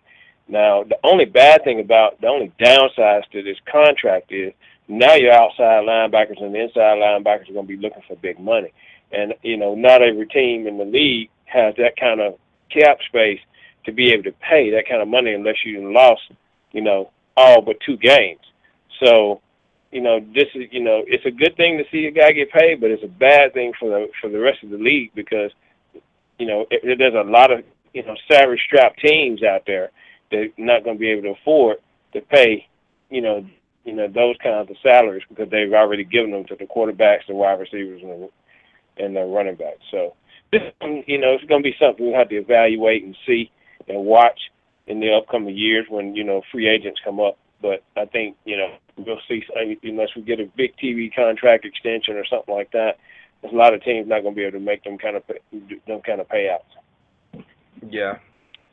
And Ray, okay, Dez Bryant got 5 years, $70 million with $45 million guaranteed. So he got his money. What do you expect out of Dez? Well, I mean, Dez has definitely improved over these last 3 years than when he first came in the league. I mean, when I used to watch Dez at Oklahoma State, I thought Dez was going to be a great receiver coming in. But then, you know, he was more so one of them guys like Isaiah Thomas used to say to John Sally, is you want to be cool or do you want to play ball? Once he learned to start playing some ball, he became a great receiver. You know, I don't really have any disagreements with the deal, but, you know, to me, when they give you a franchise tenure and it's, what, 3 or 4 times what you was making, I think that should have been enough. But, you know, they was able to hammer it out and get some cap space from somewhere to sign him. So, you know, I mean, he's a big part of the team, and, you know, he's done well for the Cowboys and everything else, so he definitely deserves the money. It's just that when you guarantee a guy that kind of money, I'm not sure that he's got all that fool out of him yet. And Jerry Jones, you know, he can eat $45 million and don't even look back at it. But it's just the thought of it. You know, now you didn't tell everybody that will listen that you'll change. We're going to listen. We're going to sit back and we're going to see. Because it is my opinion. I like watching Dez. I put him on my fantasy league team and everything. But it's my belief that before this year's out, he's going to be beat his girlfriend, his children. Oh, man. And you watch what I tell you. Because of a guy that's changed, that's what all they can talk about is how much they changed. Okay, well, you take a look at him and you watch him. But, you know, I had no problem with the $14 million a year. On the field, you were very busy. But the thing is, you got to change your lifestyle. Not change your lifestyle until you get the contract. Change your lifestyle. So, we'll see what happens. All right. And, yeah, hopefully, you know, the Cowboys used to follow him around everywhere, and I don't know if they still plan on doing that. I think they kind of backed off of that last year, but we're going to see. Like you said, when a man has $45 million in the bank, then ain't too much you can tell him. He has to want to do whatever it is, so we'll find out. But I'm hoping that he can step up over that. Now, Buck, the Broncos signed Demaryius Thomas to 5 years, $70 million with $35 million guaranteed. So his guarantee was $10 million less than Dez. Did he get ripped off? Is Demaryius Thomas as just as good, if not better, than Dez? You sure? You are 43. You would think. Well, this is something I'm getting from NFL.com, so I don't know. It came through about 9:51 this evening. You would think that he would be better than, to me, I think he's better than, you know, Demaryius Thomas. I mean, Demaryius Thomas is better than Dez Bryant, simply because what Ray said earlier. I don't know if Dez got all the fool out of him, and that made a whole lot of sense to me because, you know, this is a guy that might end up, you know, slapping his mama or some shit before the end of the season, or, you know, slapping some player or jumping up in the stands or some shit, you know. I like to watch Dez Bryant play, but, you know, those one of them things that, you know, he just one of them ones, he, you know, like a time bomb getting ready to go off. But anyway, getting back to Demaryius Thomas, I don't know if he necessarily got ripped off. You got to think about this for a second. You know, how long is Peyton Manning going to play? This probably going to be his last season playing. So like he want to play more. He acts like he want to play more, but and truthfully, you know, he really doesn't need to be playing anymore than this year. You know, he just the only reason I ain't trying to play because he's trying to tie his brother to get a damn ring, which that's just not happening. So the bottom line of it is this is probably going to be last year, and then we're going to really see how good Demaryius Thomas really is. And that's probably, and I think his contract reflects that. Yeah, see, because, I mean, he's been playing. he was playing good when before Manning got there. He just kind of enhanced his play a little bit since Manning's been there. But that shit's gonna change this season more than likely. And the Broncos will be right back down to earth where they belong. They're gonna get a rude awakening this year anyway. So I don't think he got ripped off as far as the contract goes. He got what he was supposed to get, and that's it. Okay. And Ray, I see Adam Schefter reported $43.5 million guaranteed, which would make more sense. But NFL.com has him at $35 million, so I don't know which one is supposed to be right. So, but here's the $43.5 million question, Ray. They were said that the Cowboys and the Broncos colluded on these contracts because they didn't want to oversell the other one. And ironically, these deals were done the same day within an hour apart, and they're almost identical. I mean, I think, backroom dealings like this goes on, man. These rich guys are rich, but they don't get rich from not doing what they need to do to try to save money. Do you think that they did a deal on this to try to make sure one wasn't overselling the other? Of course. I mean, of course, this is the last day to get the contract done. But, yes, because I think it's smart on the owner's part. Because, see, the way sports business is now, no more for guys getting paid, but to me, these rich guys are doing it all wrong. See, to me, a guy can tell all the shit they want to talk to. It's J.J. Watt on down. It's Aaron Rodgers on down. Not, well, he's going to do this, and where he's going to do that. Well, Aaron Rodgers got $125 million, so we're going to come in at $147 for you. Oh, no. We're not going to do it like that. See, that's why they don't really want to pay Russell Wilson right now. Because, okay, well, you pay Russell Wilson, say, $120 million, they're going to hit luck with something like $147. So now you say, well, you compare who's done the most in the league and all this, the team success and all that, it's going to become a problem.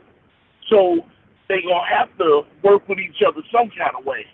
But absolutely, I believe Jerry Jones and John Elway worked together on this deal because they came up with the exact same amount of money for just a little bit less guarantee, and, we'll see. And I think with Demaryius Thomas, why they guaranteed a little less is because in case they can't settle on the quarterback, till the wide receiver is only as good as the guy throwing to him, basically. Because I can put Calvin Johnson on the high school team, but the boy can't draw his arm back and throw the ball on his back. Calvin Johnson's no good. He's running 30 yards away from everybody else, but he can't get the football.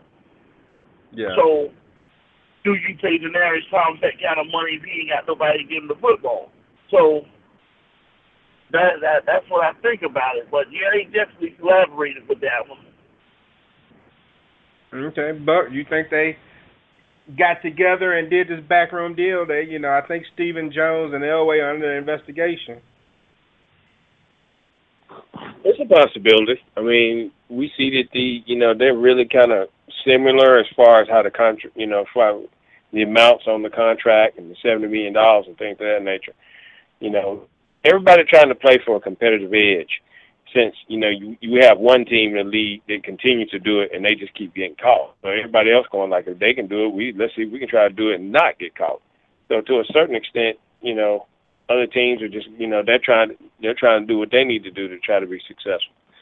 So, they probably evaluated and they looked to see what Cowboys were going to do with Dez Bryant, and knowing John Elway, if he became available, then, he might would have picked up on old Dez and they wouldn't have written a contract with the other one, so, for Demaryius Thomas.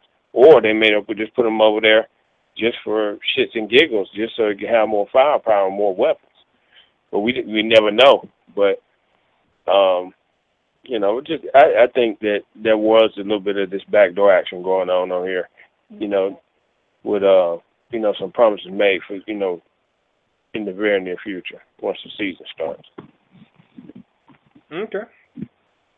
Well, I think that they definitely got together to make sure that one didn't come out with some $50 million deal and the other one felt the need to do the same. I think they tried to figure it out to keep them around the same, basing on the Calvin Johnson. Regardless, both receivers appear to be happy, and they got what they wanted. Instead of Dez getting like a guaranteed $13 million this year, he now has, you know, almost triple that in the bank. Well, he does have triple that in the bank, so more than triple. So I'm pretty sure he's excited about that, and we'll just see what happens going forward. All right, Ray, help me out on the Tennessee Titans, man. The Tennessee Titans have not signed their number 2 overall pick, Marcus Mariota, and it's all about the offset language in their contract. Now, they've always had offset language in their player contract. It's nothing new. But when it comes to a high draft pick, I don't understand why this is – I mean, a slotted draft pick. I don't understand why this is a big deal. Now, the offset language is, say, for example, he signs a 4-year deal, and he's due $2 million in his 4th year. All right? If they decide to release him and he re-signs, then the other team picks up the $2 million. That's what the Titans want. However, the way it normally works is that if a player is supposed to get $2 million in his last year, and you release him, he gets your $2 million, and then he signs a new contract and gets all of that money. I mean, so it's like, you know, a double-dipping type of issue. Do you think the Titans should be worried about this? I mean, like I said, this is a slotted contract. We're not talking about Sam Bradford and $60 million guaranteed. This guy is going to get why he's going to get. So why is it a big deal as far as his last year? Well, because I think they know that they reached on the situation.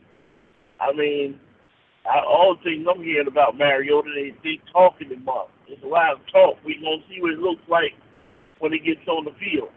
You know, he's selling all these jerseys, and it's a lot of talk. If the guy was the real deal, you wouldn't worry about that. Now they saw him on the practice field. The coaches see him on the field. You wouldn't worry about that if the guy was the real deal.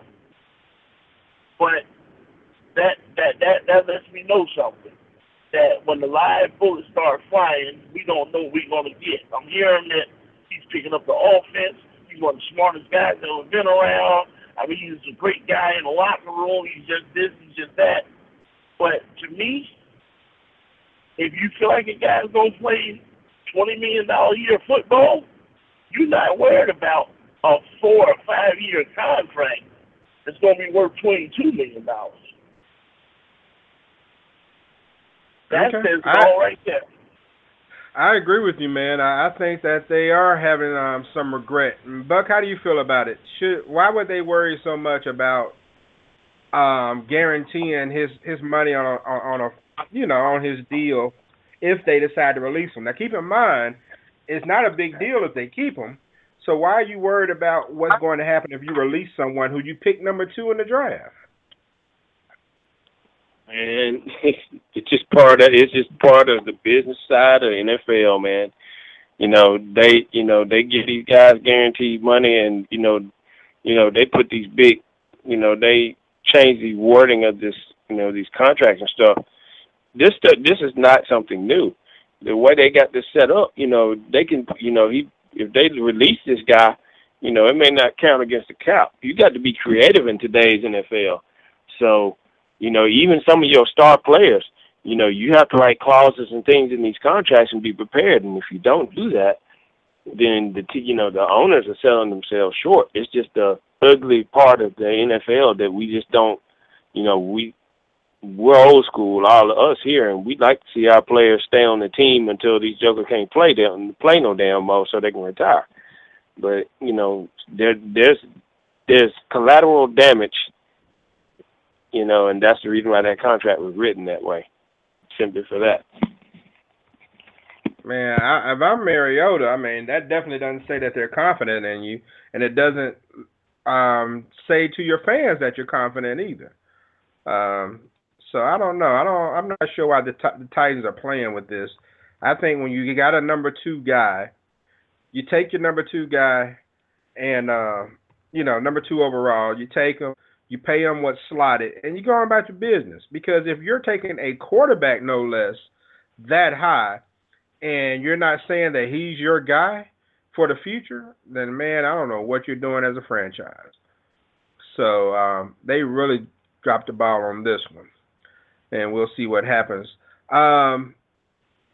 Let's see. Did anybody see the Keith Thurman fight this weekend? I saw a little bit of it because that was during our reunion, so we had to watch it at the bar. But, yeah, I saw a little bit of it, but they saved for a great fight. I saw the guy quit on the stool and all that, but I didn't see the beginning. Okay. And, Buck, did you see any of it? No, actually, I had it turned on, ready to see it, and ended up doing something else and forgot about it. I didn't get to see it, but I know they're gonna re-air it here in the next couple of days, so I'm gonna catch it then. And I watched the fight. It was a pretty good fight. Luis Collazo, he held his own pretty well. Now, I mean, this is a guy. I think he has 6 losses in his career. I'm trying to see if I can check out and find his record right quick. But the most interesting part of the fight, let's see, yeah, now he's 36-7. Let's see, 36-7. How many knockouts? I can't, with 19 knockouts. So his knockout percentage is, you know, just over 50%. But the most interesting part of the fight was in the 5th round, towards the end of the 5th round, he caught Keith Thurman and he hurt him. And Keith Thurman had to get on his bicycle a little bit and run around the ring. He grabbed him, he held him. He did what he had to do to get out the round.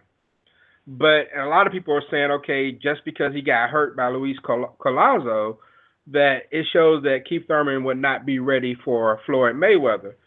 But, Ray, my thing is, all right, people get caught. So, I mean, I don't know if that's a big deal or not. But my thing is, if Keith Thurman looks like, if he comes off as being weaker because Luis Collazo did get a shot in on him, wouldn't that make him more enticing to Mayweather? I mean, to me, Mayweather would want him to look somewhat defeatable than more so someone who's invincible, right? No, because Mayweather don't want no parts of this boy whatsoever.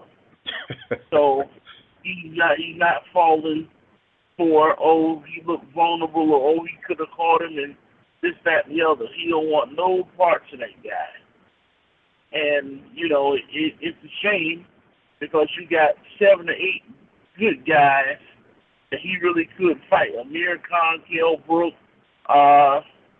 Keith Thurman, you know, it's several guys you run out of lists that could make this last fight memorable. But instead, it's all about marketing and bullshit. And at the end of his career, it's going to hurt him. Yeah, you're going to be the richest, but it's going to hurt him. And his father's frustrated. Everybody's frustrated. So now what he's going to do, he's going to pick a tomato can, and he knows he can't sell a tomato can fight. So what he's going to do is he's going to offer it free on CBS, and then everybody's going to watch, and it's going to look like it's a success. But he really didn't risk anything whatsoever. And, I mean, if that's what people want to do, I mean, that's all right. But I don't want a champ like that. I want a champ that's going to fight anybody, anytime, anywhere. He's just not it. Don't get me wrong. I like his lifestyle. I like the cars. I like the jewelry. I like all that. But when we talk about sports, he's just not the guy for me. And everybody can disagree in barbershops and everything else, but I just don't like how you do things. Buck, what do you think, man? Does Keith Thurman, now that he's been rocked, so to speak, does that make him more enticing to Floyd Mayweather, or you think Floyd's just gonna avoid him altogether? I think he's gonna avoid him altogether. I mean, Floyd, you know, he's the type person, you know, he's looking for the easy knockdown. You know, somebody that he can play with in the ring type thing. He's not really looking to really fight anybody because he's doing it more from an entertainment standpoint than actually boxing. So even though this guy may look beatable, I don't think Floyd would pick it up. I think he was going to ride out to the sunset after that last fight. Okay. And my thing is, who in the world does Floyd want to fight? I mean, someone mentioned Andre Berto, I think, recently on the show, or I heard that name somewhere. But I'm like, dude, Andre Berto is a name. At least I know who he is. So I mean, that's a good thing. But I really don't want to see him fight Andre Berto, to be honest with you. So I don't know. I would like to see him go against, one of the better people. I don't care. Even though he can beat Amir Khan, at least I would feel better about that fight. Would you rather see him fight Amir Khan or Andre Berto, Ray? Amir Khan, of course. But I mean, it's like I say, he's not gonna fight any of those top guys. So I mean, we can hope and wish and believe and everything else, but it's just time for us to call a spade a spade. And, yeah.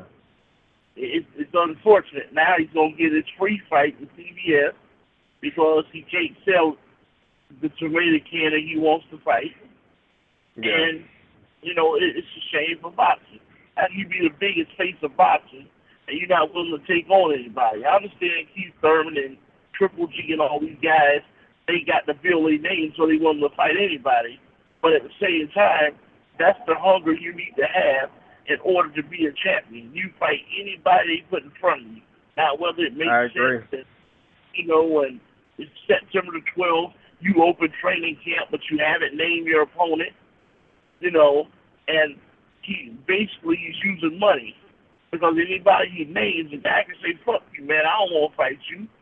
But I had to give up $3 million in order to do that. I've been fighting for $100,000 a fight. So by me naming you, of course you're going to take the fight. And to me, that ain't doing nothing but power tripping. When you got 20 guys lined up that legitimately want to fight you and have a legitimate shot of beating you, and you will not fight that guy. We can stand behind that because he's black and all, like I say all the time. But sometimes black ain't always right. I agree. And Andre Berto, he has a good record. He's 30-3 with 23 knockouts. So, he has a good knockout percentage. But his last 6 fights, he hadn't really done anything, including getting TKO by Jesus Soto Karras, who was like 27-8. So he's lost 3 of his last 6 fights. It hasn't looked that good as of late because this is a guy that was 27-0. So yeah, I mean, his record. A great start to his career. Then, he started sniffing his own ass and started getting knocked out. Victor Ortiz, all these guys started kicking his ass. Now they try to rebuild his career. Nobody wants to see that fight. We want Kell Brook. We want Amir Khan. We want Triple G. We want one of these guys that he can step in and fight. I even accept a Timothy Bradley fight. But we want. Oh, that would be great. Yeah, I would take Timothy Bradley as well. The way he's been fighting as of late. So, I just think we're going to be disappointed with whatever they have. So. All right, fellas, go ahead and get ready to wrap things up. And y'all got anything? Anything going on with your teams you want to discuss? I mean, right now we just get ready for the season. Whatever we're going to do for Fantasy League, we need to start talking about it early so it ain't no last-minute confusion and stuff like that. And I just want to look forward to the season. Okay, Buck?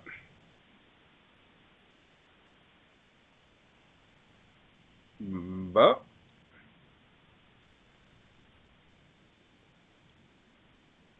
Okay, Okay, I guess Buck. I don't know if he stuck on mute, fell asleep, or what's going on. But I'm ready for it to kick off too, man. I mean, training camps and what starts like 12 days and don't they? Or is it sooner than that? Yeah, no, it starts on the 26th, I think 25th. Everybody got different dates, but it starts next week.